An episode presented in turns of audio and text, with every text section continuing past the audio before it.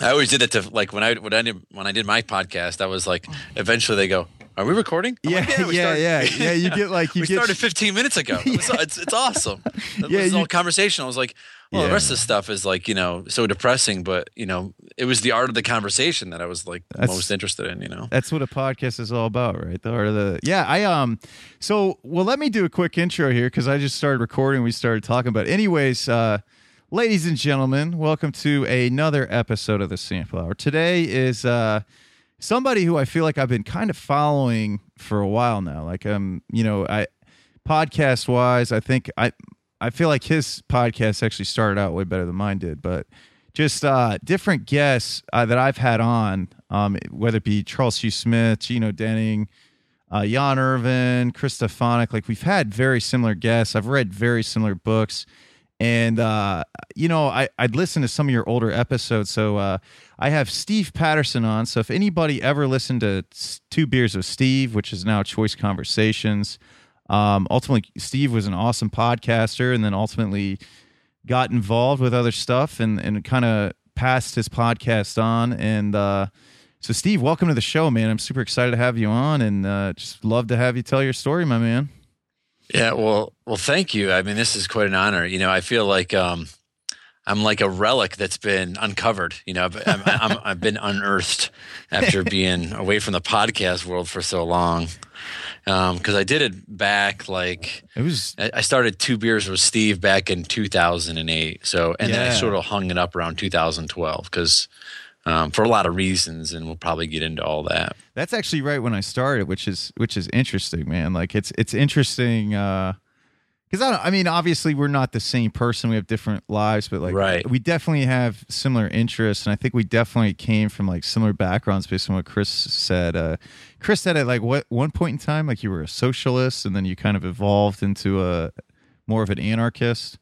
And Yeah. uh, and I and I'm I'm the same way. I came from like a liberal background. I mean, my mom is still like just totes the Democratic flag and the Democrat message, and it's like, man, like I don't, I don't understand how you could keep doing this. Like, and uh, and I remember being a socialist at at one point and just thinking, you know, we just need it all regulated. We know we need to regulate the thing, and it's like, man, that's it's it's just became quickly.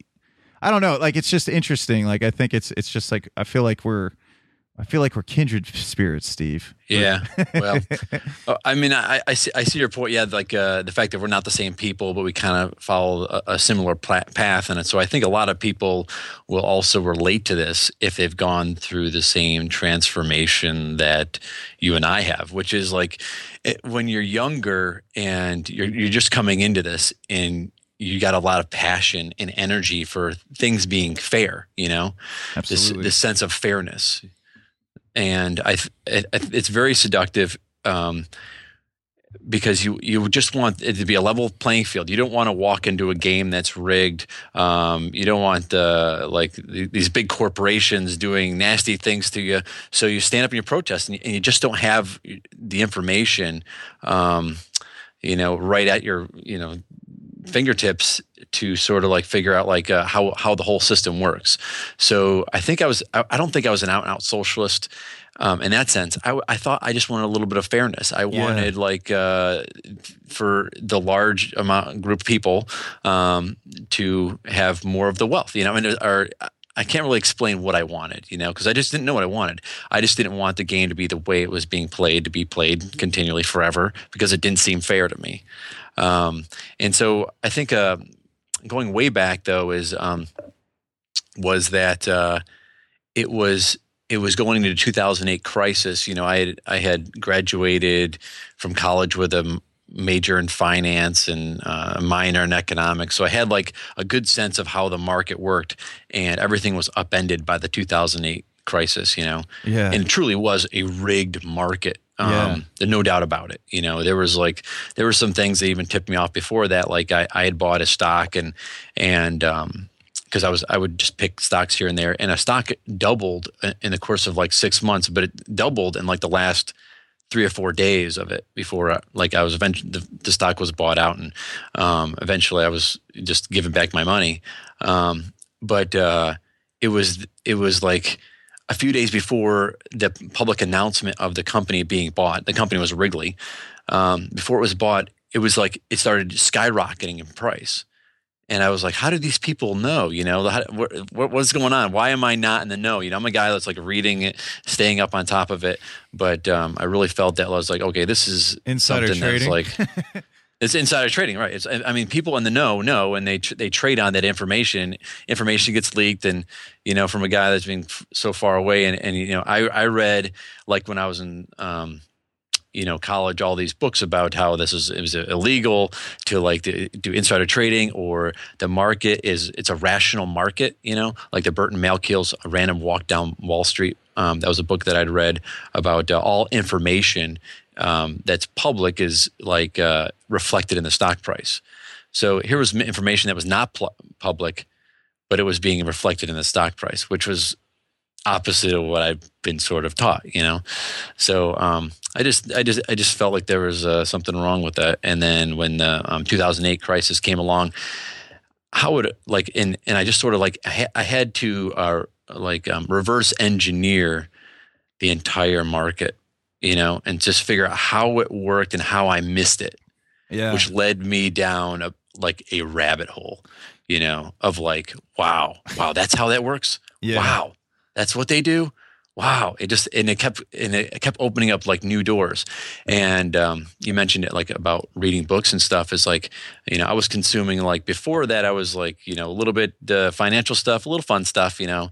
Um, but then I was like like completely devoted to trying to understand like what was going on, and I was ripping through like you know I mean it doesn't seem like much, but I was ripping through about two books a month you know but here i was operating a business and raising a family and you know and try, trying to still enjoy my life you know it, it, you know because you got to try to enjoy your life and all this because it's so negative it's so Yeah. um, it's so depressing to realize like uh, you know when you read a lot of these books like you, you mentioned ellen brown's uh, web of debt or you know I, I sort of got turned on to her pretty quickly. Um, but people were putting out stuff that was just so negative in nature and it's not my it's not my nature you know to be negative for so long. Um, so to me ultimately like um, my personality is to always solve problems uh, you know if i see a problem like with a car or something you know like i got to fix it like right now um, i got to go out there and you know i'm gonna, I'm gonna put everything else to the side and start working on a solution um, to whatever it is. If you know it's a space heater, I gotta I, I gotta put everything down and fix this stupid space heater. Um, but at this point, I had to I had to reconcile in my brain like what I thought the the market was or what I thought politics were, or and and just make sense of it. Um, and it just led me down this rabbit hole. And and so being hearing what I'm saying right now, Drew, Yeah. do you see any similarities in that? Oh yeah, I mean, so I was so so 2008. Um, I mean, so he, basically for me, like I was in, I was, I mean, I was in college, so I was, uh, I I just turned 30 Wednesday, so like I'm, I, I'm, I'm pretty sure I'm younger than you, and uh, Yeah. just based on you know, you I'll saying- be 40 um, in October. Okay, so I'm so- 10 years. So ahead, ten yeah. years, yeah, ten years. So I was in college. I did, you know, I went to school. Um, you know, I was in high school, and high school is a big joke to me. And I went to like a supposedly a good high school. It was a good public school. Um, and uh, so then I, I went to college. I got I scored well, but high school was a hustle too because I scored well on my ACT, so I got an honors diploma. Even though I had a I had a garbage GPA, but it was like, oh, all I have to do is get this uh, score high in these standardized tests, and then I'll get this honors diploma. Oh, okay.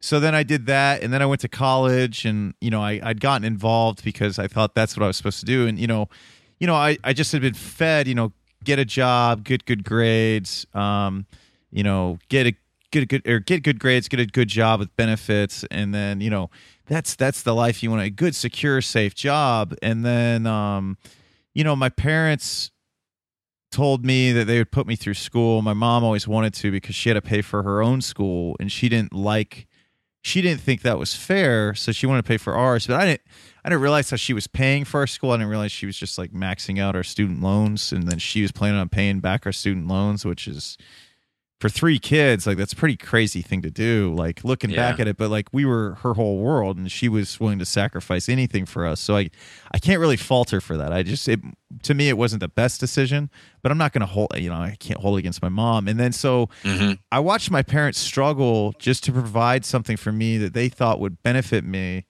And then going to school, I realized how much of a lie it was. And then so looking at my parents kill themselves while I'm for me to have a lie just really kind of fucked me up.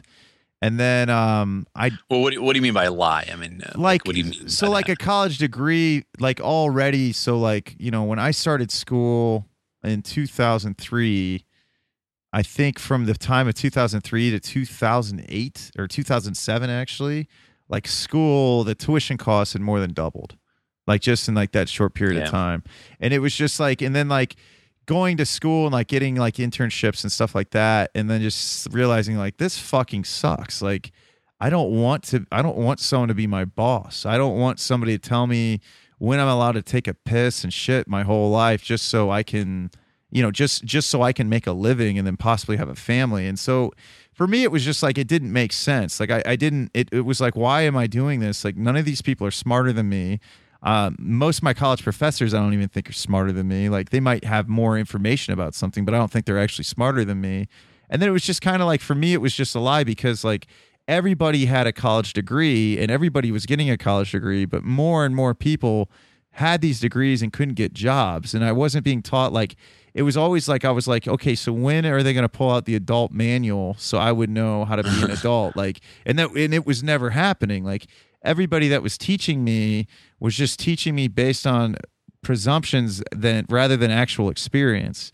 And it was it was never like the best so then like what happened was I ended up getting involved in network marketing and um that was uh and, and and that's something that like I wouldn't recommend for everybody but that was like I, I learned some real life business skills like I mean I had a I called everybody I knew and and asked them to get involved in this greasy business with me. And then um you know and you know I was laughed at. I was uninvited from weddings. And like I went through like all these kind of trials and tribulations. But like yeah, I learned that's when I started reading books about like personal growth and self development. That's when I started learning about like uh I watched uh From Freedom to Fascism by Aaron Russo. And it kind of got me on this path. And like um and I was already kind of questioning things just because of the the Kerry Bush election. And I really campaigned hard for John Kerry because I hated George Bush so, so that, much. that's going back quite a ways. That's like yeah. uh, um, I mean, 2004. Yeah. Yeah. So 2004. So, and then I kind of was like, man, this, this guy just quit. Like I put in all this effort to try to help this guy get elected. I had people cuss at me, get in my face about stuff just because Yeah. I'm saying vote for this guy. And this motherfucker just quit. He didn't even take his loss like a man. He just, just quit. Oh, I can't win. So thanks guys. I'm going to secede. George Bush won. And it was just kind of like, man, this is bullshit. Like this isn't like none of these people care about me.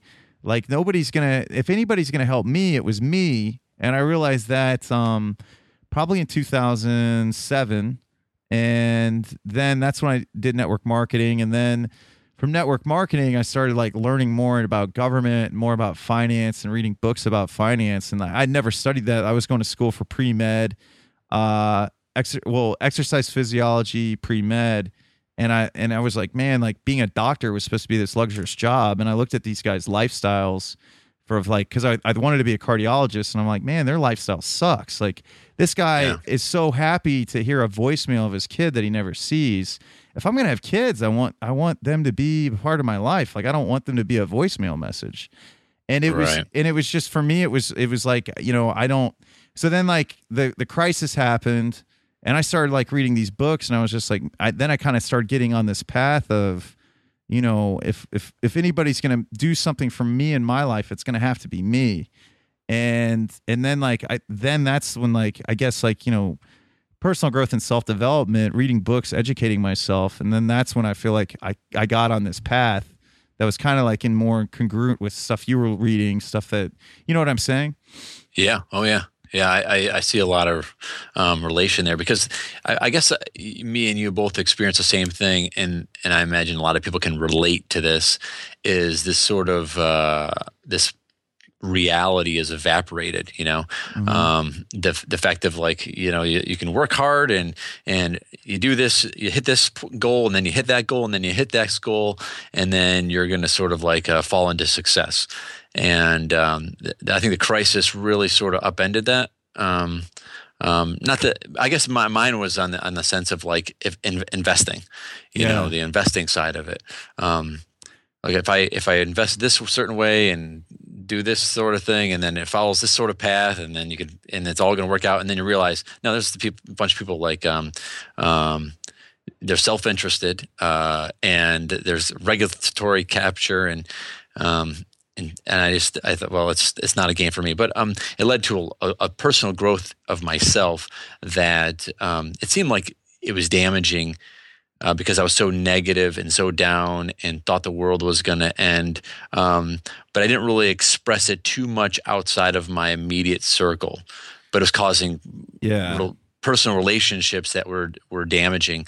Um, How many? So I had to look for solutions. How many people yeah. did you wear out people about 9/11? Because I definitely did. I like everybody I, I knew. I was like 9/11 was fake, or it was it was an inside job, and I don't know if I really believe. I don't know. I kind of do, but uh, you know, I, I, got there was a there was a guy that I was around at the time that was big on 9/11, and I, I, I just I just never bought into it. Um, I mean, th- the reality is like um, that even if it was, and this is Chris Stefanick has said this before, even if it was rigged, you know, there's so much out there like that that um, that is so much easier for people to grab onto and say, well, this is obviously bullshit. You know, that way you have to, there's so many things you have to leap yeah. onto. Like there's, there's so many um, leaps of faith. Say, okay, this has to happen and then this has to happen and this has to happen. And not a single person can talk about it. Um, there's actually things that are actually corrupt that we know about. Oh, yeah. That are like in our face that are that we could be pissed off about that we don't even have to think about 9-11 as being you know like um, something that that would turn us on to like maybe saying well you know the government's you know is, yeah. is, is, terrible. Um, no that makes so a many, ton of there's, sense there's so many things that are, that are in our face that you could say well this is obviously bullshit. Um, so and th- we know these are facts. Whereas like 9-11 required so much uh, of like watching videos and leaps of faith um, and just most people weren't willing to do it. And I, I myself was like, I watched the videos. I forget the name of all the videos. Alex Jones was just, uh, you know, what is it? What was the name of his videos? Or, oh, he has so many. There's, uh, but there's yeah. his. There's Loose Change. There's uh, Zeitgeist, uh, the original Zeitgeist movie, that was kind of what opened my eyes to a lot of stuff, and like, yeah. But mainly the Federal Reserve was really what I was wearing people out about. I think mainly that's the, what I was wearing people. The Federal out Reserve. The I'm like, you yeah. know, that's not a federal bank. Yeah. You know that we don't own that bank. The government, we, and it, and, and like, uh, I remember. I remember saying that, and then like you know now everybody's getting hip to quantitative easing, and everybody's talking about it. But like, it uh i i did the same see that's thing. reality that, that's yeah. reality that's something that's like we didn't make up that's not bullshit that's like yeah. i mean I, everything i said is about the federal reserve is true i just put all the pieces together before um, most but it is did. it's it's just it's like in our face you know if they want to look it up it's there yeah and and but, i th- i think um yeah i mean I, I i did the same thing and then like you know people so not only was I wearing people out about you know network marketing for a while, and then I wore them out about the Federal Reserve and 9/11 and other shit too. Yeah. So at least I'm blessed to know that anybody that's still my friend actually really loves me and is my friend. so okay, well, so I, you've probably always been fun, right? I mean, that's yeah, like like put all that stuff away and like I mean, we're a good di- good guy to hang out with, and yeah. Um, to me, but, that that's what the whole two beers with Steve was. Was like, yeah. Can we have these discussions and still be friends and just have them over a few beers? And that's always been my thing. Is like, um, is I I took myself really seriously at first, but I had to relax on that because people were turning you know turning me off like they they didn't want to be around me when i talked about that stuff um, and i i sort of i sort of got the sense that like okay i'm not i'm not being heard on this um, but then there was other friends that would engage me in sort of playful debate and that's where the whole two beers with steve sort of came from was uh, you know I, I wanted to see am i right about this because I, so i had invited guests on and we had um, it, the reality is it, it, stemmed out of the chat forums of the Chris Martenson website. And I don't know if you're familiar with the crash course. No, I've heard Chris Martenson, but I, I'm not familiar with the crash course. Yeah, he, he put together this um, sort a PowerPoint presentation. It lasts about three and a half hours, and it's so well done, and it's so right up my alley of like facts, facts. You know, like things that I could I could read about um, that were written by like you know even government studies um, there was engineers who wrote books there was like i mean this is a these were realities uh, hubbert's curve about peak oil um, all these things were reality and um, how money works you know these are things that were real. And and so i wanted to see if his conclusions were correct. And so i wanted to before i started you know really changing my life up too much i wanted to see if it was real. And um, what i found was that uh, you know, there was a bunch of people just like myself that were that were trying to figure out what was what was going to happen in the future. You know, we were looking for solutions, and um, and being negative and being you know pessimistic wasn't it. You know, drinking a couple of beers and talking about what the next move was was a better option. Yeah, and it was and and I've always enjoyed the art of the conversation, and I've always enjoyed drinking. so I put the two together. it was a, with, it was a cool concept. So like so so so you were doing this uh um I'm sorry I interrupted you, Steve. You were probably going to explain what I was just about to yeah. ask you. So, but uh uh I just got excited listening to you. So uh so okay, so you're you're having this debate. So what made you be like, okay, I, I think I should start a podcast? Because back then in 2008, the only podcast I listened to was like uh one about MMA and then uh music podcast. That was pretty much it. Yeah, well, there was a void of like stuff that was talking about the subjects that I thought were important. Um, I was listening to uh, at that time. I was listening to a podcast called Econ Talk with Russ Roberts, and it was about economics. And um, he started twisting in this direction, but didn't go far enough for me.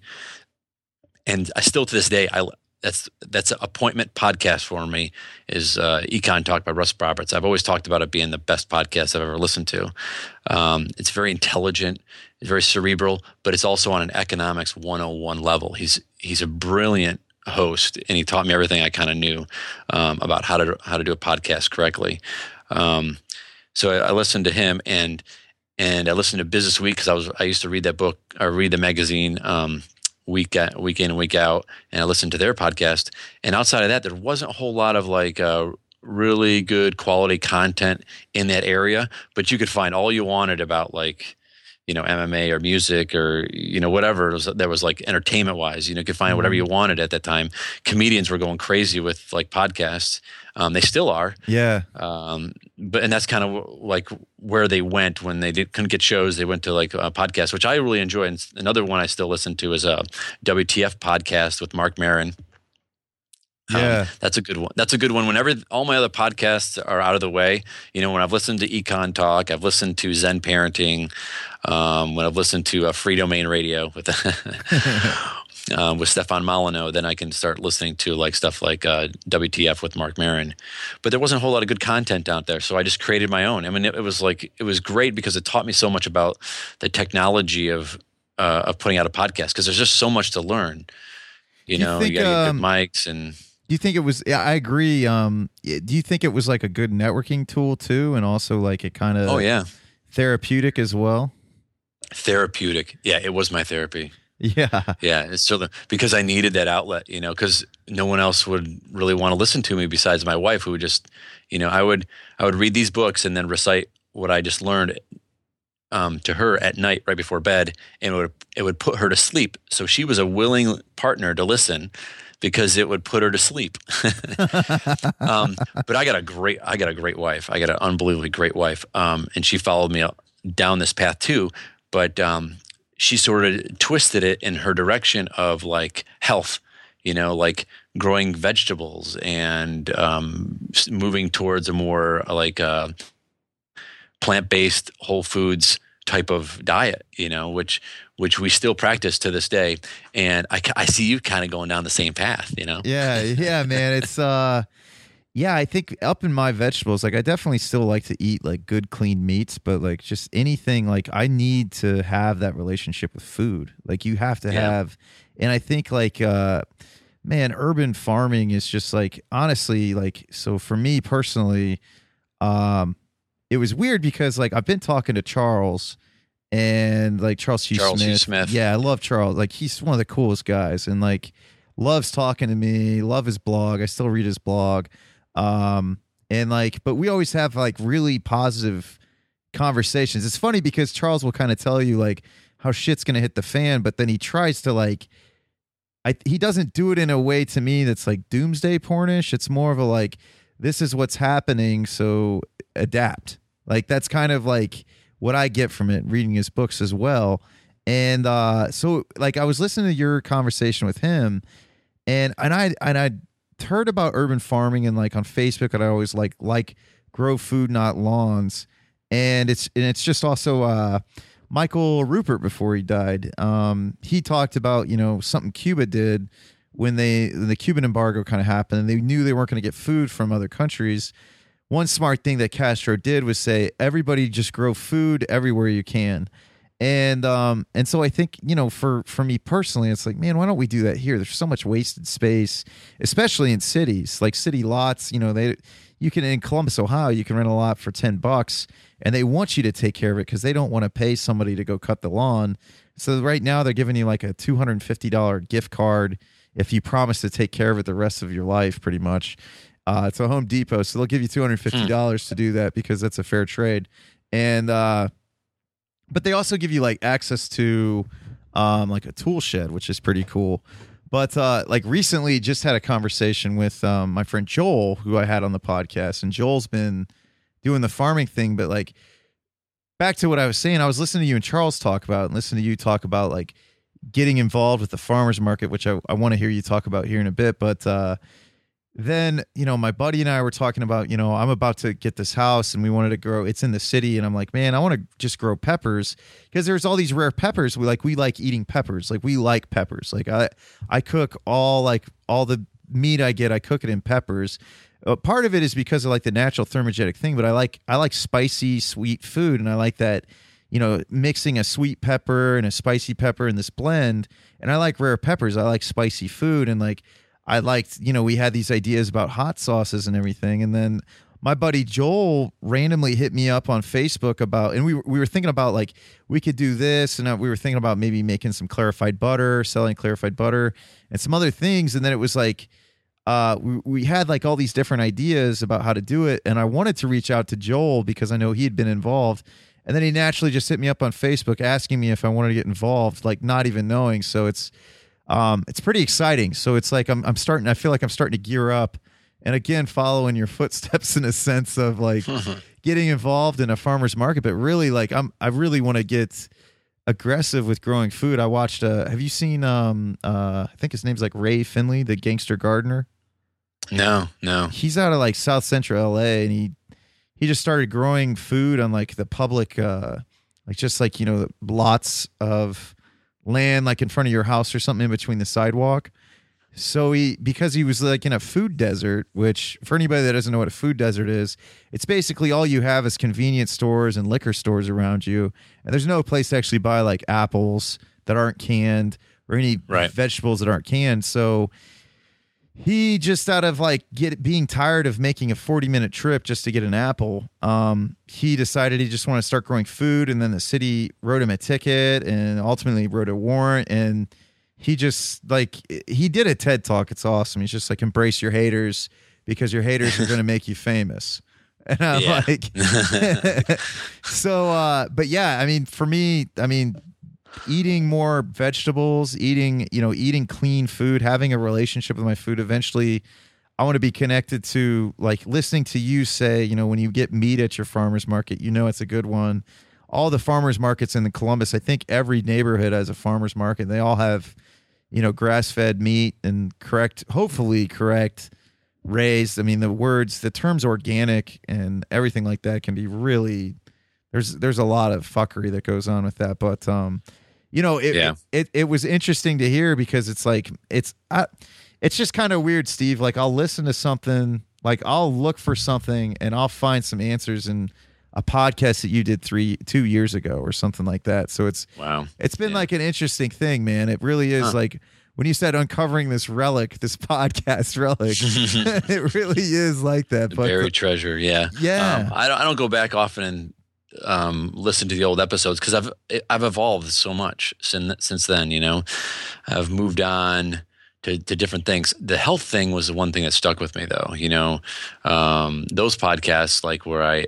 You know the the um, Jules Dervaes and uh, um, the stuff like that because he's very close to that um, gangster gardener. He was the guy that turned his front lawn into a garden, and then um, and then created a like a, a farmer's market on his front porch, wow, um, just out of a like a tenth of an acre in San Diego. He he did this sort of thing.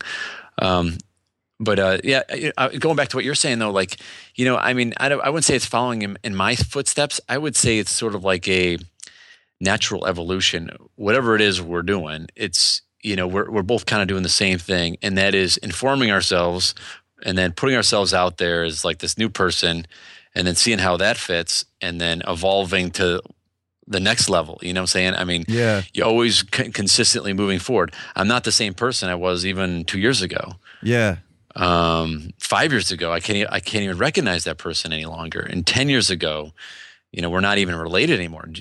You know, we don't even share the same genetic material.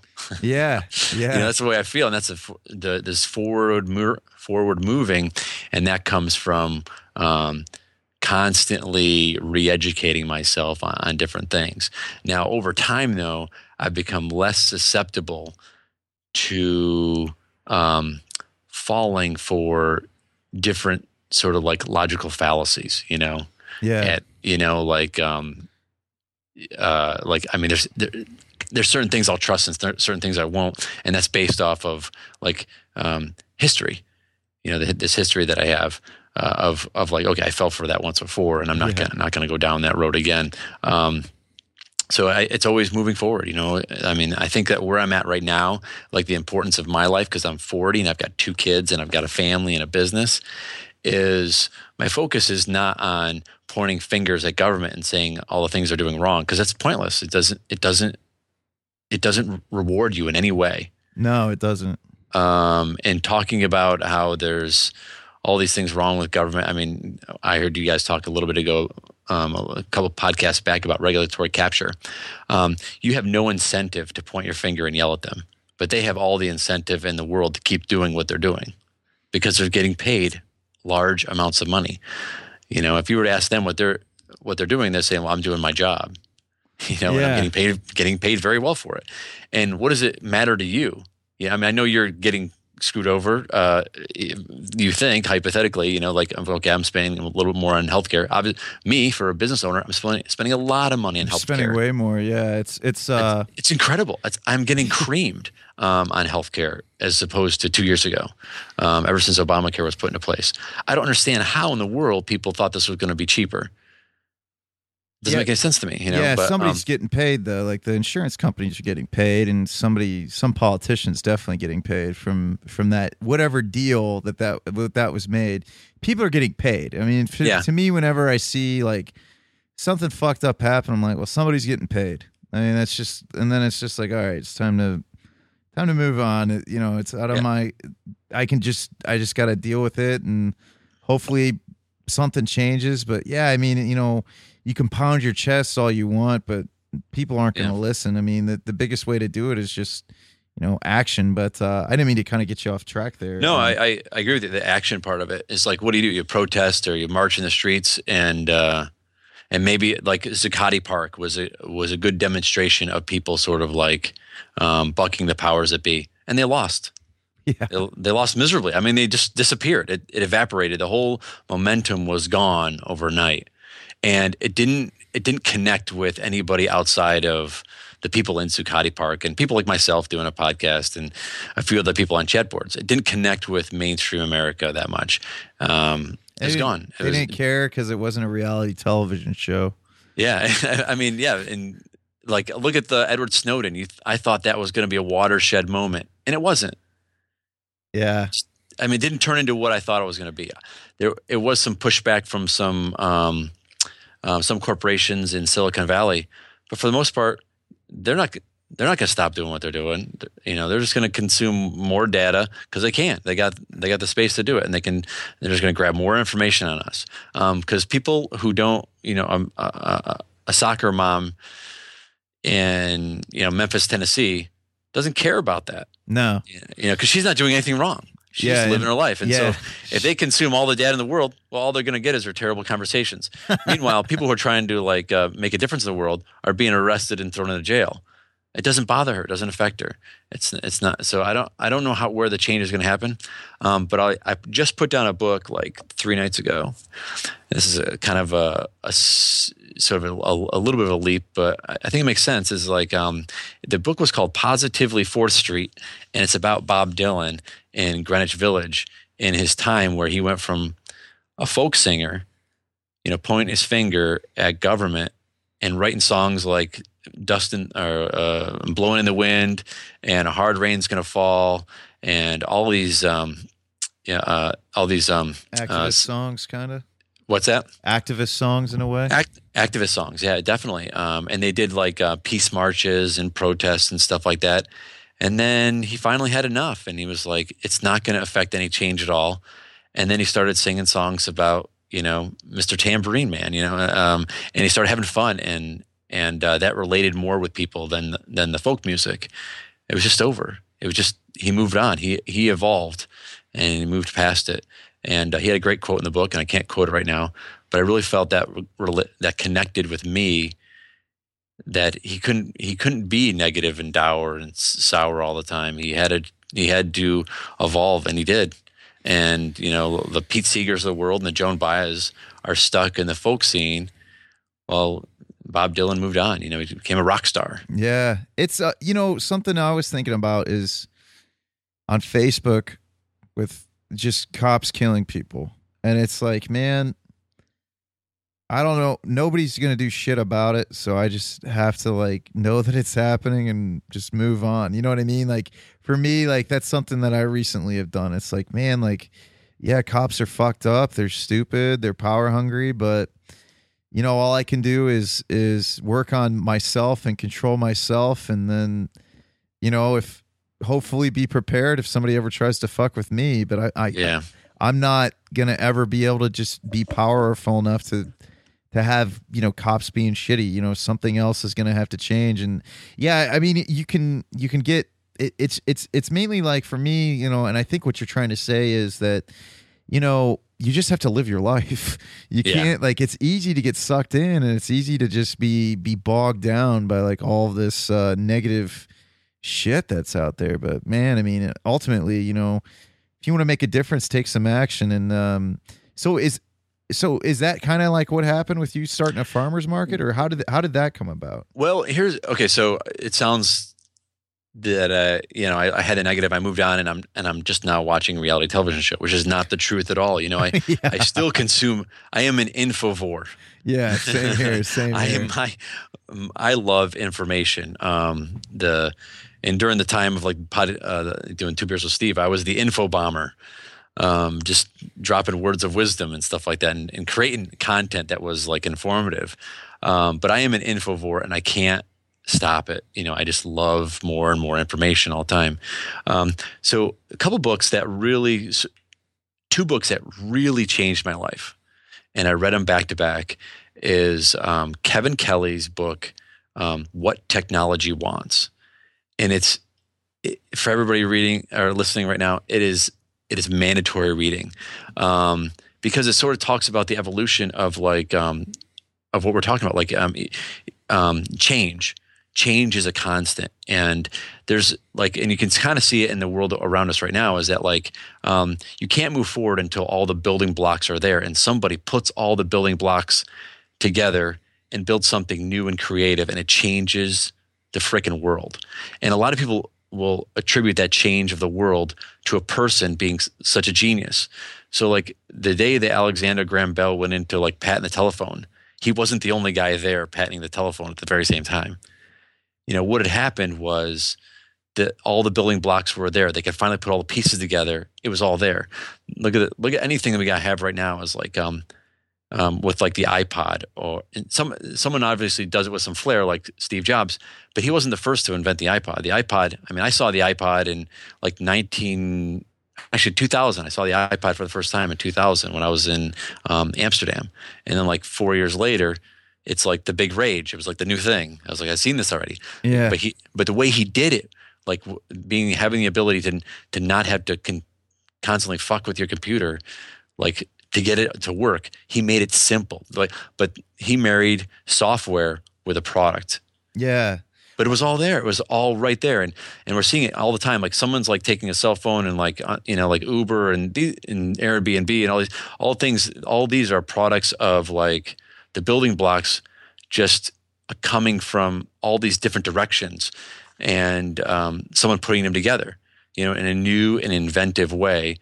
And so and and it's been going on our entire time as a species is like we're always constantly assembling even before we were like um, thinking human beings at a cellular level we were constantly assembling and trying new and varied things to come up with something creative and new um, and it, you have to read that book. It's called what technology wants by kevin kelly. It changed my life is like okay you know we're even though like we're in this uh, peak oil crisis people are going to find a way out of it. I don't know how. And sure enough it, um, I, I got a book on my shelf right now called the frackers. Some guys freaking did it you know? They they took huge risks that four years before them didn't pan out. But because the technology was to a new level, it worked for them. You know, some guys lost like a hundred million dollars. You know, his com- company folded up, evaporated away. But the next guy, he puts the same hundred million dollars down, and now he's a you know 50 60 billion dollars you know he's just got this, this continental um, oil company um, so it's like it's it's it's all about timing and and now like I mean gas prices are cheaper than they were like in 2008 you know it's just like things are in reverse and gas prices are less than they were geez I mean the bottoms fell out on them Yeah, I don't know what gas. Actually, gas kind of went up thirty cents here. I was kind of bummed out, but I mean, it's still less than. Well I mean, have you ever the- tried to make your own fuel No, no, I haven't. I have I, I thought I wanted to actually do biodiesel I did with my dad. Uh, him and I talked about like starting a biodiesel business back in like 2008, and it was like this idea, but like I didn't necessarily know how to take action like I do now. I just didn't. Um, Right. Well, I did it. I mean, I was like, um, I thought that was. I bought a Mercedes 240D 1981, um, and I was going to run biodiesel. And then, I, so I went out and I made a batch of it, and I said, you know, diesel's going to have to be above ten dollars a gallon before I ever do that again. yeah, was it just Yeah. too much of a hassle? It's so much work. It's so Yeah. much work. Yeah. It's less less work than growing food. well, that's therapeutic, right? I mean, Yeah, you're outside, and you know, like, um, it's it's just good work. And the thing about like um, growing my garden though is every summer it's it's a good time for me to get outside and throw a podcast on and spend an hour and and like got get two things accomplished at the same time. You know, I kicked out a one hour podcast and I, I was able to like uh, weed my garden and, and take care of it. Um, I've got the whole gardening thing down. Actually, I mean, uh, for what I grow, I've I've got raised beds and uh, I I'm, I created all my own soil and. It, I mean, I got, I got a good thing going. So Yeah, that whole um I mean, the great thing about that food like food, growing food in farmers markets like I mean, my eyes are just open to this. Like you can literally sell every piece of waste that you have. Extra seeds you can sell. Your soil you can sell. Your mulch you can sell. Your you know, um, fertilizer you can sell. Like whatever you make, you can always make an excess and, and have it pay for itself at a farmer's market or something like that, or even just Yeah, however. but the, but the amount of time. I mean, if if I could see someone making like a, if I wasn't doing what I was doing, I, I probably would have gone that route because it's so enjoyable and it's so much fun, and but it's not a whole lot of pay. But it's, um, I would say like, um, you know, what is? I mean, the, the, the you know the the the meaning of the meaning of life or what, whatever. You know, like I enjoy, I really enjoy my life the way it is now. If I didn't, I would find something else to do. yeah, Uh, I'm a funeral director. I, I get to perform the highest level of service you can do for somebody else. Um, I, used to sell a lot of things. I sold men's suits. I sold newspapers. I sold, you know, uh, um, drinks. I, I mean, I just I sold a lot of things in my life, but no one's ever hugged me when it was all when the transaction was all done and said you did a fantastic job. So in that sense, I I perform like a job that I'm very like happy about. It's like I have the job in which I go to work every day and uh, I don't feel like I work. I feel like I I, I do something different. It's That's it's, good. So I in that sense, I'm I'm very blessed. How did Uh, you um? So how did you get involved in um, the funeral business? Was that was that a family business or did you just like It was my wife's family business, and I um I sort of like uh I because of my happy and positive personality, I, I was like I can't I can't do this. I, I couldn't do what you do, and I I came in and I, looked at it and I really evaluated before I made a big leap because I had a very successful job in the steel business as a broker and a dealer, um, but I, I but it was very successful. But at the same time, is when I was driving to work, I was like, you know, if I got a car accident today, that would be an excusable reason not to go to work today, and that would be a good thing. And when you when you're driving to work and and you just dread it, you know, um, some Yeah. people just aren't cut out for like the wild swings of the market, you know. And I just wasn't, you know. I don't think anybody is, man. I honestly don't think anybody's cut out for it. I think it's like you. I think w- sometimes, man, the way I look at the market is like I see it as like this stream of you know, kind of like okay, so just look at a river, right? And I feel like everybody just gets caught in this river that's a that's a big circle, right? And then eventually you'll you'll jump out of the river but you might not like and you can have a time and you can acknowledge the river that it's it's this this circle that's flowing and you don't want to get back in but you don't necessarily have the tools to be able to just stick your hand in the river and just pull out the fish that you need to pull out. So you don't completely know how to fish yet. So then i i have to like i keep swimming after and chasing fish. Like i feel like that's how most people are. I feel like you know instead of instead of learning how to catch the fish they they they just jump in the ocean and or jump in the river and try to swim after the fish if that makes sense. Like there's not uh I, I don't know if that was an awful analogy but it made sense in my head. So Yeah, well, I've been drinking whiskey for the past hour. So, uh, it's a little hard to follow on the whole fish and the swimming. And, okay well but- even, but you know what i mean like if you think about it no. like like know, knowing how to like i think it's like um i think the way the market is is like you just have to know how to put your hand in and grab grab you know the benefits of it instead of just being it's like instead of being uh it's like imposing your will on the market instead of letting it impose its will on you if that makes sense Yeah, um, I I kind of see that in a way. Uh, it, th- there's so many variables to Yeah. the market. Like you know, just so take for instance in the steel industry, like um, like I think about 2003, they Bush enacted like a steel embargo, like against Chinese guys. that um, they couldn't uh, they had to, they had to raise their prices or whatever. Well, at the same exact time, like this entire country was building out a brand new infrastructure based out of steel and prices skyrocketed which negated any embargo you know or like tariff they put on chinese steel at all so it was like it was it was gone like so so here we were preparing for this tariff to be on chinese steel that we were importing and that everything was all prices were going to head up to about this number like the entire country chose a different path and prices went through the roof. It was the best time to be in the steel business ever. Um, and I was there. I was I, I was riding it high. Um, but you know, you just there, there's the, the variables. No one could see it. You know. Um, yeah It was just it was too too complicated. And the other thing is like when I, about 2006 when I got out of it, it was like, um, you know, we knew as as a steel industry that we had overbuilt and people had overinvested.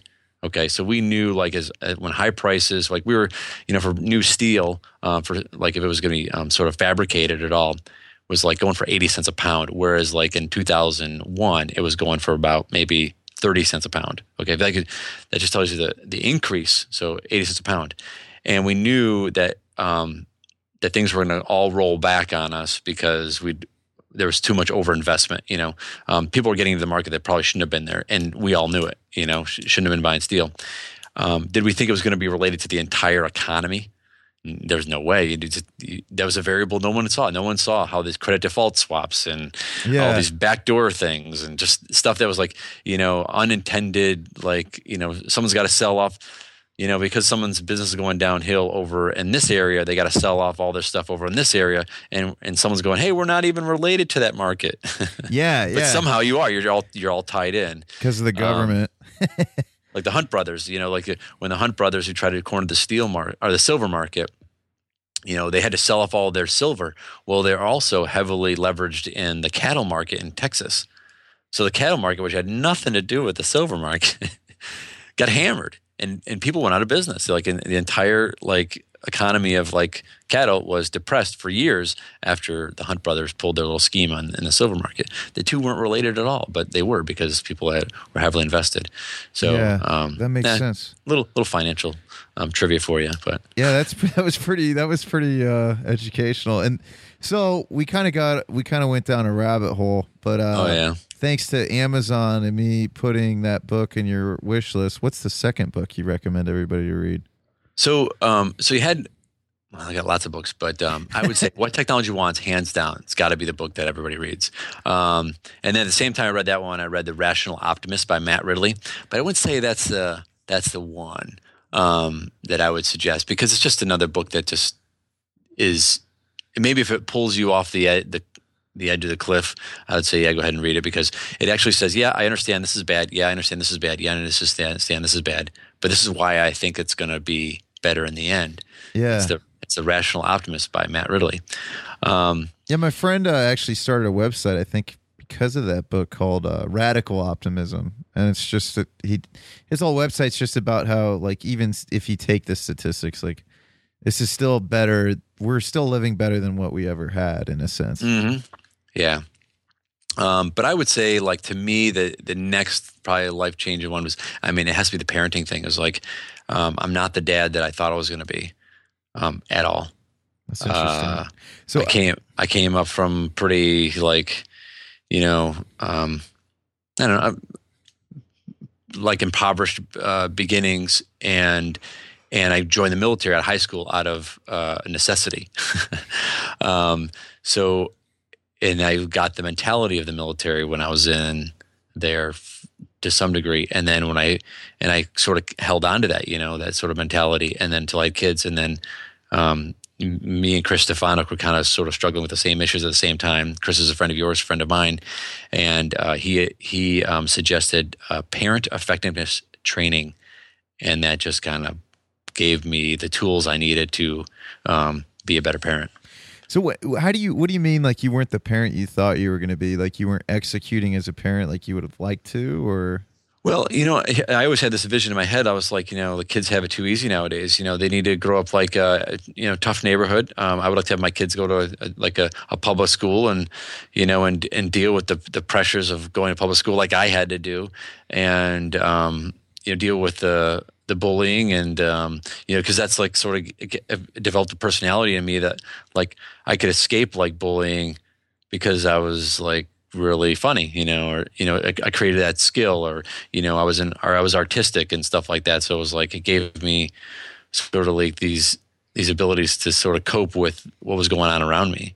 yeah, And so I felt that was like I thought that was valuable. You know, I thought those things were valuable, and then they they are. They, I mean, to be funny and to be charismatic and to be everybody's buddy um, is you know, to, to relate to different people um, was helpful, and having art, artistic talents is very helpful. Um, and I thought to do that, I had to force my kids to the same childhood I had, which I thought was miserable. You know. yeah, um, and the other thing would be like um, uh, as far as like um, uh, corporal punishment and um, hitting my kids and stuff like that. Um, I grew up with that. I turned out just fine. So so as I tell myself, um, where I I I the first time I had to like perform hit a kid. I was like, this is this doesn't like jive with everything else that I'm teaching myself right now in this moment, because I was like teaching myself about the um, uh, the non-aggression principle, you know, um, and yeah. You know so just these things you know the anarchist way you know because I, I eventually evolved from a socialist into an anarchist uh, i wasn't even I didn't, an unknowing socialist actually Yeah. coming out of the military i was a socialist you know i really believed in the, the, the military structure and it is socialism you know it is like um, it's probably more uh, i don't know what it would be more more fascist or it's communist i don't know what it really is the way it's set up um, It's fucked up. Whatever. it's is. fucked up. so um so having to perform like corporal punishment on a child i, I just couldn't do it it, So- it just it didn't jive with me so i i had to i just it flipped me on my head I, I had to dig deeper into the books and figure out something and so at the same time i was talking to other people and chris was one of them So did you? uh Chris is brilliant, by the way. I love Chris. I need to. Yeah. I, I need to work with him more. It's just like finding. We just have completely different schedules. It's so hard. Like, uh because he's got like this. I don't know. Anyways, yeah it's just different schedules. It's harder to mold. And uh but um uh uh yeah, so so okay, so you became a better parent, like to kind of talk more about the farmers market. Like I know you're in sales, and I know for me, like I think everybody needs to learn to sell. Like whether it be at a trade show or whatever, just getting that experience, I think, helps you express yourself uh in a in a it, it helps you it for me it's helped me just learn to express myself in a in a way that's sensitive to other people because I want I want to be able to guide a conversation so we can have a win-win solution. And I think uh and I think you know being in sales and you know reading books like 7 Habits of Highly Effective People and uh, I think for sales books, uh, um, Frank Bit- Frank Bettger's "How I Raised Myself from Failure to Success in Selling." I don't know if you've ever checked that out. That's a that's a i've great- read all those books you yeah, yeah, yeah, Great. I mean, Frank Bettger, I love his story about just hustling and being enthusiastic. But um uh you know, like I think like so when you were doing that stuff, did you ever take your kids and like say like take them to the the market to sell and um and actually how did you so did you start the farmers market or what uh, did you Yeah, I was uh, I was the driving force. I was the passion and the energy to get it started because it was everybody wanted one, you know. But it takes it takes momentum and passion to get it off the ground.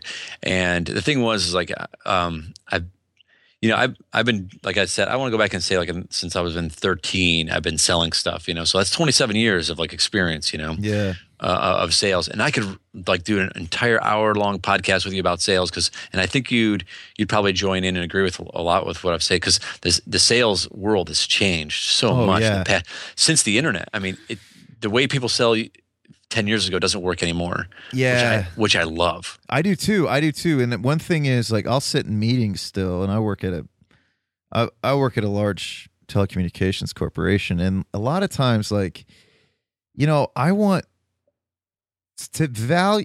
Like the weird thing is, like, you know, what corporations will tell you, like, what value is, isn't really what va- what what is value. And like to me too, like I I have to stay in this moral compass and and I don't play the game of I'm going to lie to them and then I'm going to pretend like I'm going to do this just to do this. I mean, sometimes you have to like people want to have a negotiation thing and I've I've realized like so I have to like set a price high even though I want to give it to them for a lower price just because I think something that I'm charging is bullshit or something like that, but the internet has forced you to be honest. You can't say Yeah, you right. can't say bullshit and like you know something I always loved like and I've said it so many times. Zig Ziglar said I would never want somebody to say I could sell ice to an Eskimo because I'm not a salesperson. I I'm a con man if I do that. Yeah. So Well, um, Sorry about that. I we'll, didn't we'll, we'll, we'll touch on this farmers market real quick. It's, it's Yeah. going well. It went well. It was a success all the way around. We we hit it. We touched it. Um, because I think it's to me that was like um, it's just not. It's just you've I'm so on. involved in my community because that's where I, I eventually um, everything two beers from Steve, all the passion just got pushed into like you know coordinating 5Ks and starting a farmers market and being on a part of like I sit on three boards now. I used to sit on four at some, another point. I'm very active in the community. Ultimately, like you have to go local to really make a difference. You know. Yeah. So Um, so what So, what what kind know, of I know you're feeling it? that way. Um, is it the like- sale, the sales? You just really got me. Uh, I got you all amped almost, up. You almost got me all fired up. I, I could go another hour on that. we, we can uh i mean we could always do that again it's getting late um i'd love to have i don't know do you want to wrap it up now do you want to keep talking steve how, how you feeling am i getting you i know it's getting late for you so that's why um No, um, I'm fine. I'm fine. I, everybody's in bed right now, so I'm I'm like, you got me on a Friday night, and Yeah, you got uh, your I got whiskey. like uh, just a quarter of a bottle of Jameson left. Nice. Okay. well, so like, so to pick your brain some more. So you you started a farmers market to get in your community. So, so what? Um, because that's that was something I wanted to say. Because The story, the story of the farmers market actually came out of like there was a there was like a sort of a meetup of people talking about like what we can do, actionable stuff that can change our government, you know. yeah, And I was looking around the room like we're just the, we're just like thirty guys, white guys, in a room in the in the Midwest, and we have no we can have no impact outside of this room, you know. And we there people are bringing up stuff that like we can't do anything about. And I just sort of stood up and I said, you know what? I'm going to do something about it. And they were like, yeah. And I was like, I'm going to start a farmer's market. And they just, they couldn't put all the points together. And I left. I never went back. Now, what was Um, this meeting? So, what was that? Was that? uh It was, it was, it was the times. It was the zeitgeist of the times was that like people were upset. Fox News was pumping people full of like, um, information, uh, about our, about our, how our government's going downhill. And it certainly was. I mean, put Bush, Obama, it doesn't matter who's in power. They do the Um, same thing. They do the same thing. Yeah. Yeah. Um, Chris made this awesome point on my podcast about whenever uh, whenever a liberal, whenever somebody who represents civil rights is in office, like a Democrat, they take away more civil rights. Whenever whenever uh, whenever it's somebody that's preaching about how big government is, they make the government bigger. yeah, you're right. And they do. That was, I mean, that was all Chris. Chris like went into it. and I was like, man, that's perfect. Yeah. Yeah. Um, expansion of government, yeah, under Well- Bush, I mean, is un, unbelievable. I mean, look at the, the national federal debt under his watch. Yeah, and look at and then look at you know a civil rights attorney and how many fucking rights he's taken away. Oh, from yeah, Obama. right. But We you could we could go down that path. we could, we could. We don't. We don't need to though. We were We gonna stay. to. We're gonna stay positive. So what I want to go to is so okay. So how did you get? So you said Fox News, The Times. Like, uh, I mean, was so that when you were in this room with thirty other guys, like, was it? It was an organization called the the Times, or you just meant like that? This is the time that it was. It was kind of the time that was going on. Like all it these was people. it were was the zeitgeist of the times is what basically I was trying to say. But it, Yeah. it was just a bunch of people like um, uh, angry white guys, you know, and uh, it But- it was nothing. It, it was like there was lawyers and community leaders that were all in this room, and in fact, at one point we got a congressman to even join us, and uh, and he just sort of like um, agreed with everything we were saying. You know, I mean, um, but it was just you know, it's, I mean, he's telling us what we want to hear. He's, Yeah. Yeah. you know, So what? So this was a, this was like a city hall meeting, or what? What was Uh, this? it was just a guy, a bunch of guys that got together and met and wanted to make a difference. so how did you guys collaborate initially? Um, well, I mean, basically, it's just a uh, like people get stood up and gave presentations. I gave presentations about the Federal Reserve. Um, I was, you know, I, I was Was it just like I, a- a because I had the forum? podcast. I was a little Okay. more um, eloquent on on my speeches and stuff like and my point of views, and so I had a lot of people sway. And so when I when I left um, there, I, it just sort of evaporated. And I was like, I'd, I at that point, I was like, I'd I'd moved on. I'd I'd I'd figured that that was like um, community local. Eventually, you know, you go you go big. You, like let's say you know, like Bob Dylan going going big, pointing your finger at the man, and then finally saying, you know, what, this is what makes me happy is making music that makes other people happy. And and he left. He left the scene. You know, Yeah. the scene was a drag, man. So so was this like? So I guess like I'm trying to figure out. So did you just was it like a public forum, and you It guys was. would meet at like like city like a a city a spot in the city like a fire hall or something, and then yeah, we met at a banquet hall. Yeah. Okay, and then so so you got involved initially because you're like, you know what, I want to I want to be a part of my community. I'm doing this podcast. I'm talking about starting local. So I'm going to go get involved at this uh this public forum and we're going to um we're going to uh we're going to see what we can do as a group. Yeah.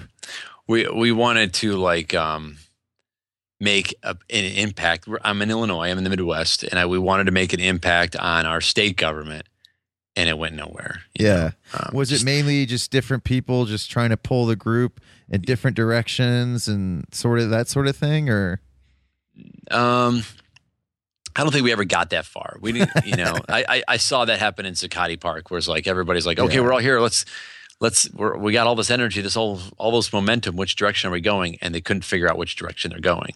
Yeah.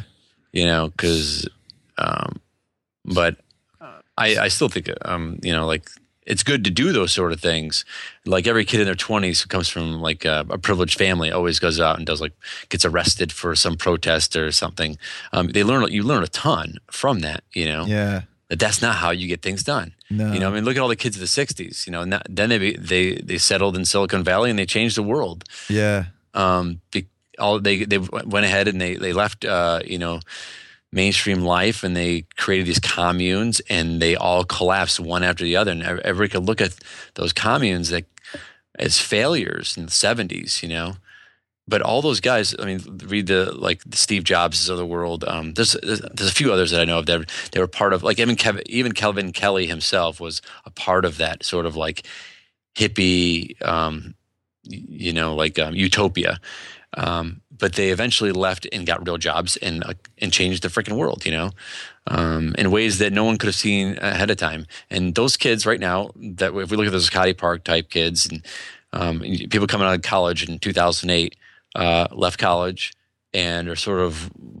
looking for a new path. The reality has evaporated for them, and they're finding a new path. And I really see some optimism in that. Is that they'll eventually find something that that's meaningful for them and they'll throw their whole life behind behind it, and it'll it'll change the world. You know, I um stuff like Uber, uh, Airbnb. Amazing. Yeah, those. I'm, I'm so sh- positive behind those. The share um, economy is incredible. The shared economy, yeah, like this, the fact that you can have like um, no car, no house, you know, and no way to get around, uh, and yet still survive. Yeah, or you just have those pay for themselves with Airbnb and Uber from the other perspective. Like, yeah, and I, and I love the fact that like uh, you know they're, they're trying to shut down these these Airbnbs and Ubers and stuff like that. I love the resistance because yeah. they'll fail. It's it's not yeah they can't stop it. It's too it resonates too much with people. I mean the yeah, the cab uh, yeah like the in uh, Columbus that's that where you're living? yeah, I live in Columbus, Ohio. Yeah, so um, so Columbus is actually completely different than the rest of Ohio. Like it's like I'm originally from Toledo. Well, which, it's a Republican bedrock in the whole state, and then right there in Columbus, isn't it like all liberal?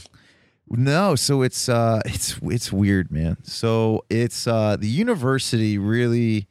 So we have like one of the largest universities in the world, and then we have a few really rich families that actually do give to the city, like the Wexners and uh, the Wolf family and some other families. But it's like you know we have a we have like we have like the third densest gay population. We have we're the number one test market in the in the country. So everything gets tested here because if it can survive in Columbus, it will survive everywhere except for L.A. and New York City.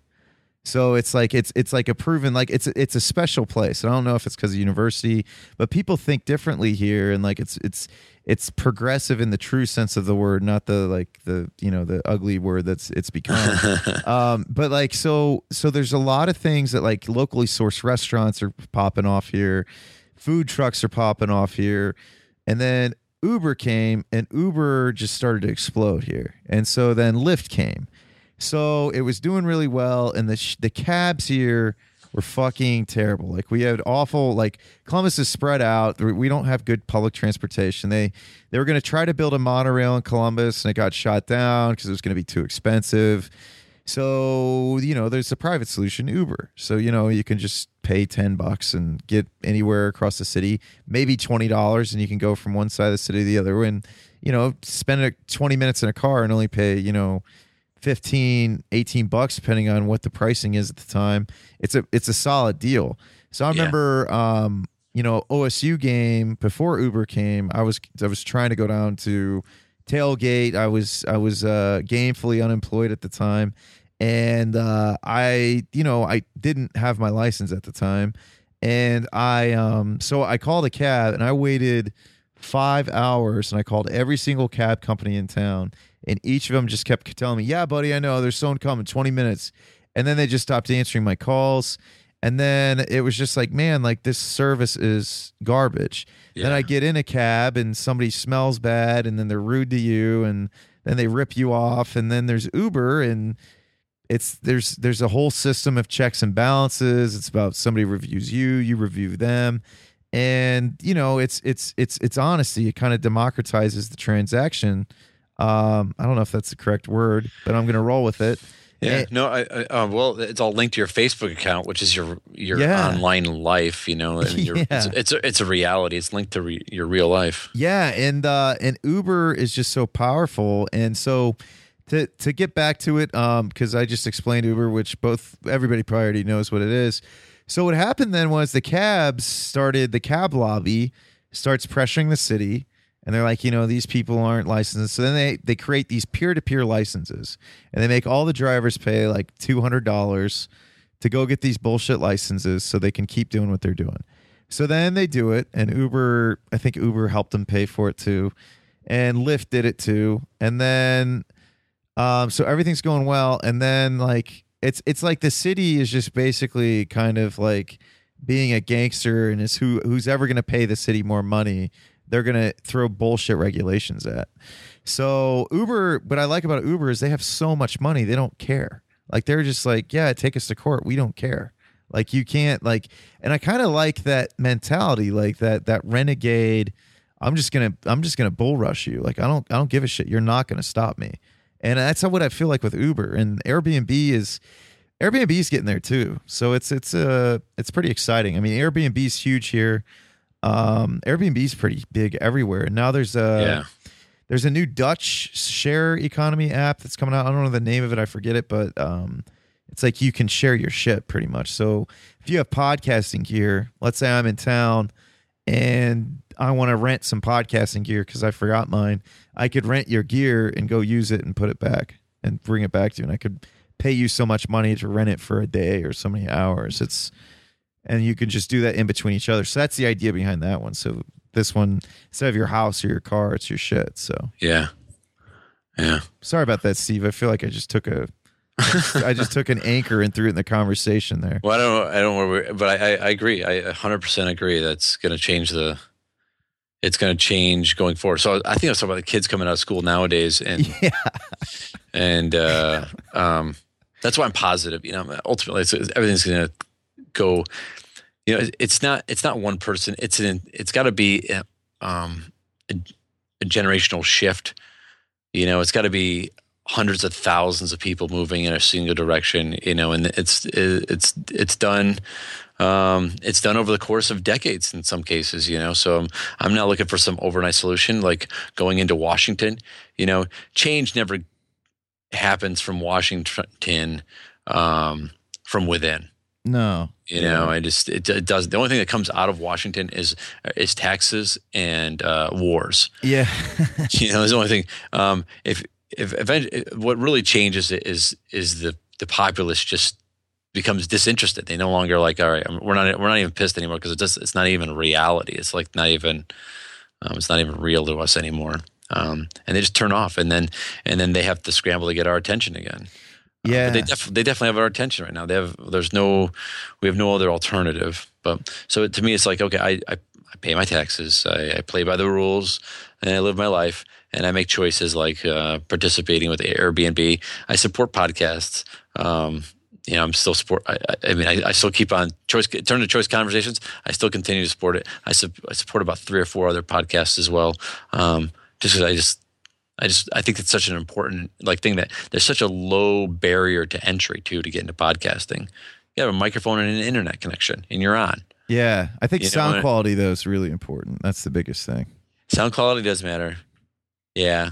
Um, and and topics and and you Yeah. know and um, good guests and Yeah. but uh, yeah. Not not being a host and not throwing an anchor in a conversation and just no, just just making fun of myself. is, we're, we're having a we're having a conversation. yeah, yeah. If anybody stuck around this long, my God. Yeah.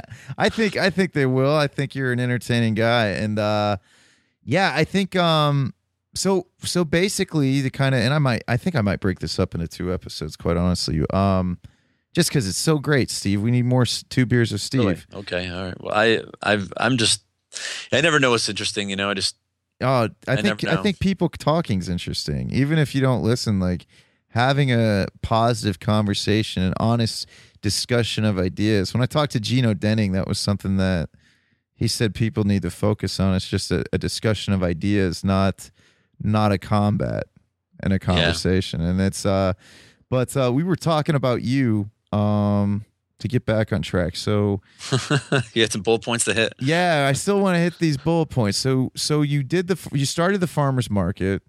Uh, we were talking about your kids and uh, sales, and I got you fired up with sales, and we were going to get into sales. Um, Yeah. Do, do you want me? If, if we can talk a little bit about sales, yeah, I would love to. Um, Yeah. Here's here's what, what my experience has been, and you can sort of jump in and relate to whatever you think is uh, right. So. I don't know how much time I have, but I, if, you, if you're going to allow me a little time, I'll talk about like you my can, um, you can you can you have as much time as you want. It's Friday night. So yeah, so I, I actually uh, when I talk to people, I talk about like my first job was um, in a well, first of all, I delivered papers so that I could afford. You know, this is like going back. I was 13, so maybe we're talking 1985 or something, or or not, not, maybe 1987, 1988. I mean, my math is terrible. Um, but I wanted um, the GI Joe aircraft carrier. Now, anybody who's 40 years old know, knows what that is. So I worked my ass off when I was 13 to like get the GI Joe aircraft carrier, which is like this en- enormous. Maybe nowadays it wouldn't be so enormous. I don't know. I'd, I'd like to see the physical size of it because you know how when you look back on stuff as a kid, Yeah. you're like, oh, I think that wasn't that, that, that so great after all, you know. But you know, like I like my kids have so much awesome shit. Like it's it's unbelievable, and they don't even play with it. You know, like I got like a, a like this sort of knock hockey table with me and my brother, and we built our our fucking life around that thing.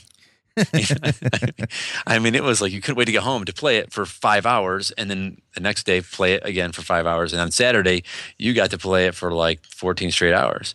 My kids don't uh, have that same mentality, but um, so I worked I worked towards that goal, and then um, I got my first job in a restaurant, um, and I I was so naive to it. The lady said her name was Patty Rizzo. She said I'm going to pay you under the table, and I I thought, well, okay, if you just want to if we're just gonna like reach our hands underneath the table and pay each other. I mean, I really did think that. I had to go home. I had, I had have had my older brother who had a job elsewhere um, was like, "Yeah, you, they don't pay on a table. That's stupid. They pay you like without any taxes." Like, oh, okay. It's three dollars and eighty cents an hour is what I made. Um, but I watched Patty Rizzo. So Patty Rizzo had this Mexican restaurant in Utica, New York, and uh, and she would pack the house. I mean, all Italians working at a Mexican restaurant, um, but it worked, you know, because Patty Rizzo packed the house. The food was like all microwaved. Everything was microwaved or deep fried, or you know, it was just simple stuff. Didn't taste that great, but she packed the house every night because she she moved table to table to table to table to table, talking to everybody making them feel special. And and people would always they'd raise their hands in the air and they go, Betty, Betty, come on over. They wave her over and she'd come sit down and it made them feel special that like the owner of the restaurant was coming to talk to them. You know, and I had while I was working there, I worked for like four years there.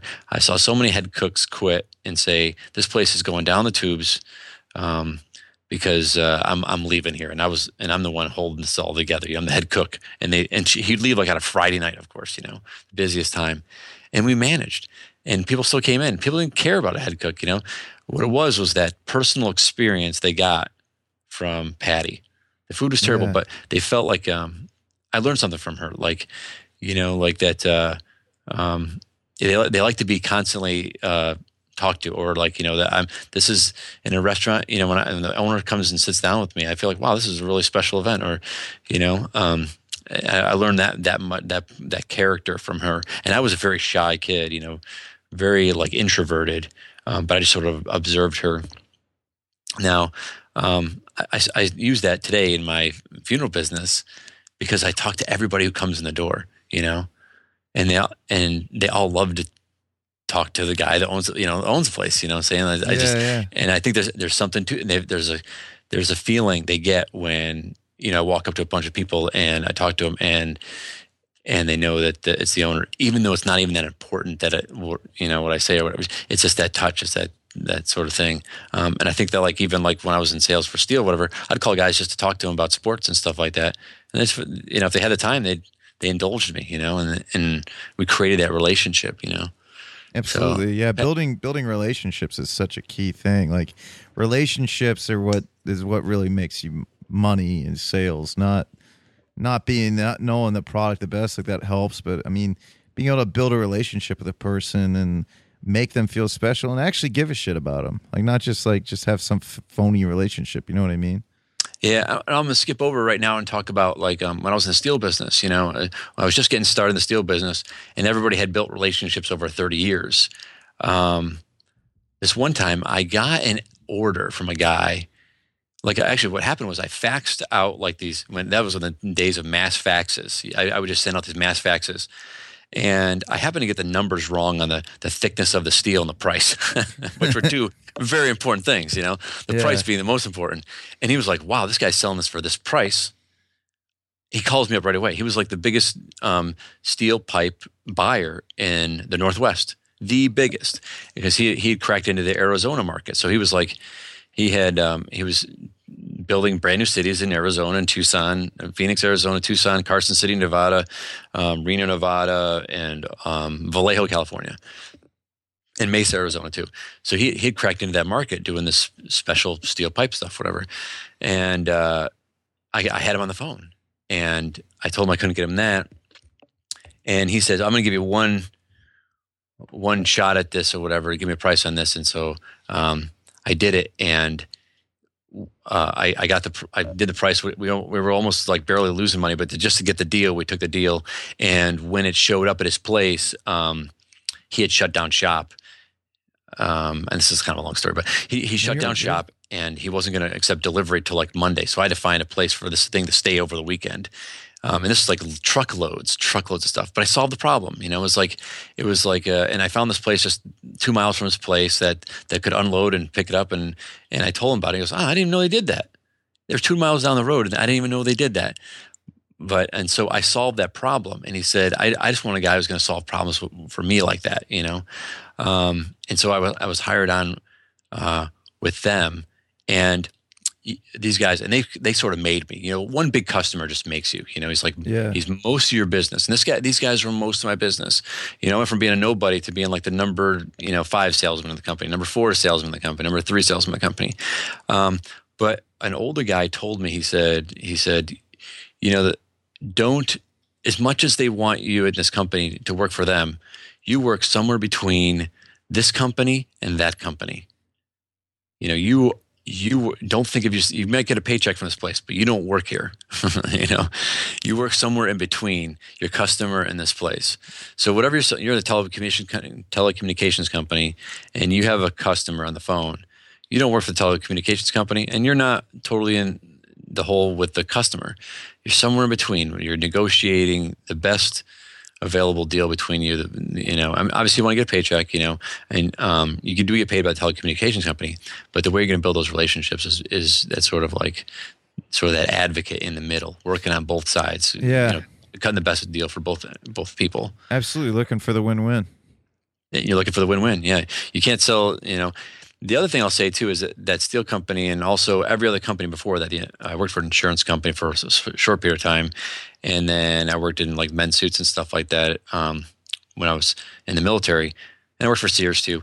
Um, is that there used to be this mentality, and the, the one I talked about earlier about that it just went away when the internet came around. Um, was there used to be this encouraged salesmen do do this all the time is you, is someone comes on a lot and they've already got a what they're going to come at you with a line and then you're going to say something and they got another line for it and then you're going to say something and they got some other line for it um, and i heard this my entire life like from like high pressure salespeople was you know when i was trying to sell stuff and i was never a high pressure salesperson i was just trying to find Yeah, common The- ground. the common ground and the right fit for my customer Absolutely. um, I was trying to find that right fit, and I go to my boss and I say I lost the sale when it was when I knew it wasn't a good fit. He was like, "What'd you say?" I said this, and you should have said that. And then, well, what if they said this? I said you should have said this. You know, like like somehow saying something in a certain way was going to close the deal. Do you know? it and would. But here's the thing. So it might have closed the deal, but the customer might not have actually been happy about buying it. They might. It might not have actually been a good fit for them. So what is Or all? they'll, or what they'll do is what they did in my case is because sometime, uh, one time I did, I one time I pushed it to where I was that guy because I was desperate for a sale yeah. and I was in a house selling insurance and I pushed it to a place that I wasn't even comfortable and she signed the paperwork and um, she called the main office and canceled it. Yeah. And she she didn't call me. no. She Yeah. called the main office and canceled. I, I got a like a cancellation notice in the mail like a few days later. Yeah. You know, so I and I, you know, I I just I was already down in the dumps, you know, and this, that happened, and I was like, and I and I didn't even feel good about it, you know, like it's yeah. Because you so- you sold out some of your values to get Yeah. that sale. Yeah, I, you know I've been there, man. I've I've done some some. You know, when I first started, you learn really quick how you can kind of bully people into stuff, and it's like, man, that's not.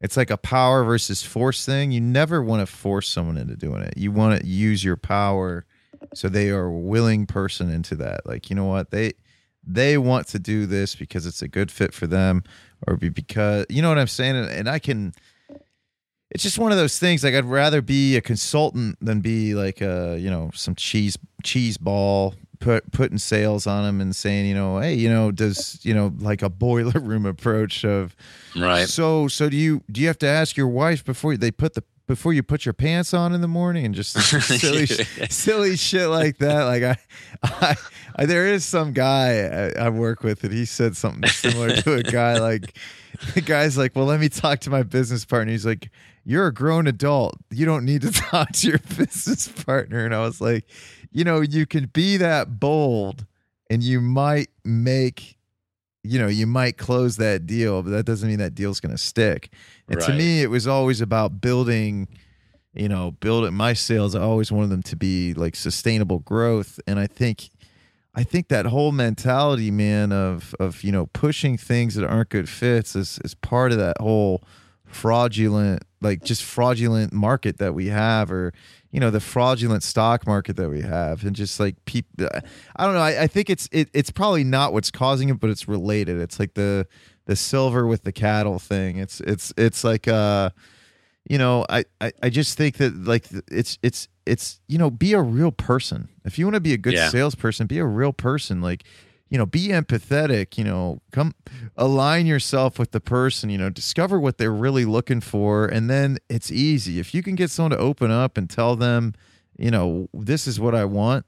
Right, That's yeah. what I, that's what I want more than anything. I don't want this back and forth nonsense. And sometimes, you know, what sucks for me is customers are so used to those shitballs, shysters that just, you know, try to to to do those lines and everything. You know, they'll come at me and I have to like let them know right away. Look, I'm here to help you. All right, you can try to play this game, but that's not what I'm here to do. And Yeah. like, and it, and it's just like you know, letting them know, like, look, I'm I'm here to work for you. Okay, like. If you win, I win, okay? I have a vested interest in you getting what you want because that's going to help me get what I want. Yeah. Well, I, I heard you on that other program um, when I listened to another podcast of yours talking about just that thing, you know, and that's that's the new generation of selling. You know, I mean, you wouldn't have heard that 15 years ago. You would have been sort of like the pansy in the room. Yeah. You know, because Yeah. you're, the Boiler Room, there was a movie called Boiler Room that had movie. scenes in about high pressure sales techniques, and and it was all about saying this when they say that, and you know, and and putting it to them about like wearing pants. And then I actually was in a sales room one time where where they played um, the scene from Glengarry, Glen, Glen Ross, Ross, where Alec Baldwin. Baldwin comes in and just destroys these salesmen. You know, I mean, I love that. and it's scene, it's too. hilarious. And these guys thought it was like um, motivational.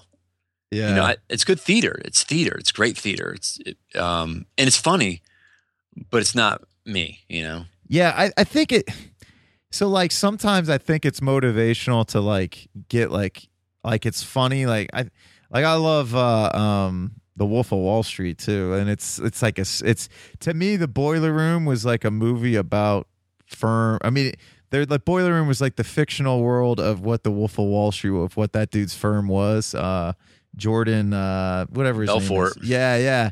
And uh, you know, and I mean that was I mean the cocaine and hookers and all that stuff. It's like, man, I mean, yeah, I mean like something that I realized, you know, because I, I, you know, this is like my first like business to business type of sales position that I have now, and uh, you know, something I I realized fast, like just when I was selling phones, is like, man, I was like, God, why are why do these people like to get coked up and sell stuff? Like I don't I don't understand it. Like, you know, I, I wanna like I wanna have this zen. Like I'm like zen and they're like just like, you know, just trying to I don't know, headbutt headbutt a wall or something. Like I, I don't. It's like the that approach, and it's it's you know people don't realize you know it's it's to me it's always been about sustainability. It's always been about you know building a relationship with a customer. Like uh you know Joe Girard would always say, you know every, every person knows 250 people.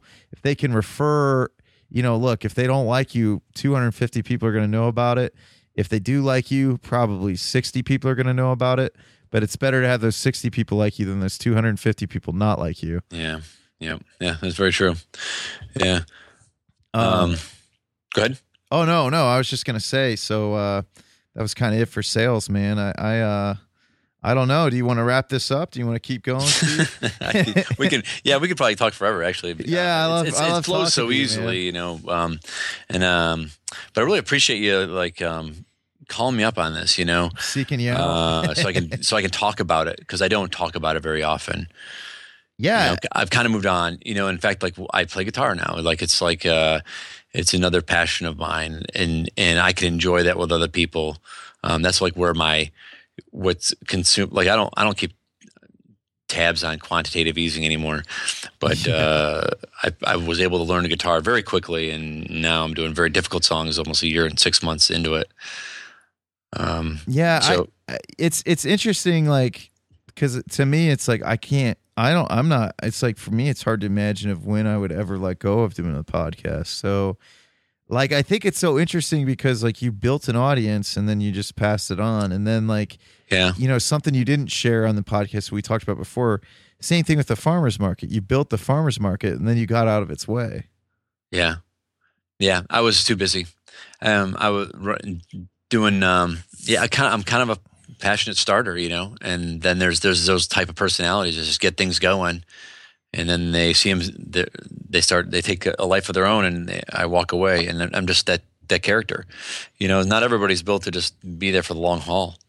Yeah, yeah, man. It's it's uh And It's if you understood my work ethic at like where I work, and um, you'd probably have a better appreciation of like uh, where my focus is at. oh you no, know? you already own a business. I mean, that's yeah, that's and what's then that's the other thing is amazing. I've started grief groups and uh, grief groups, and that's where I'm kind of burying my passion right now.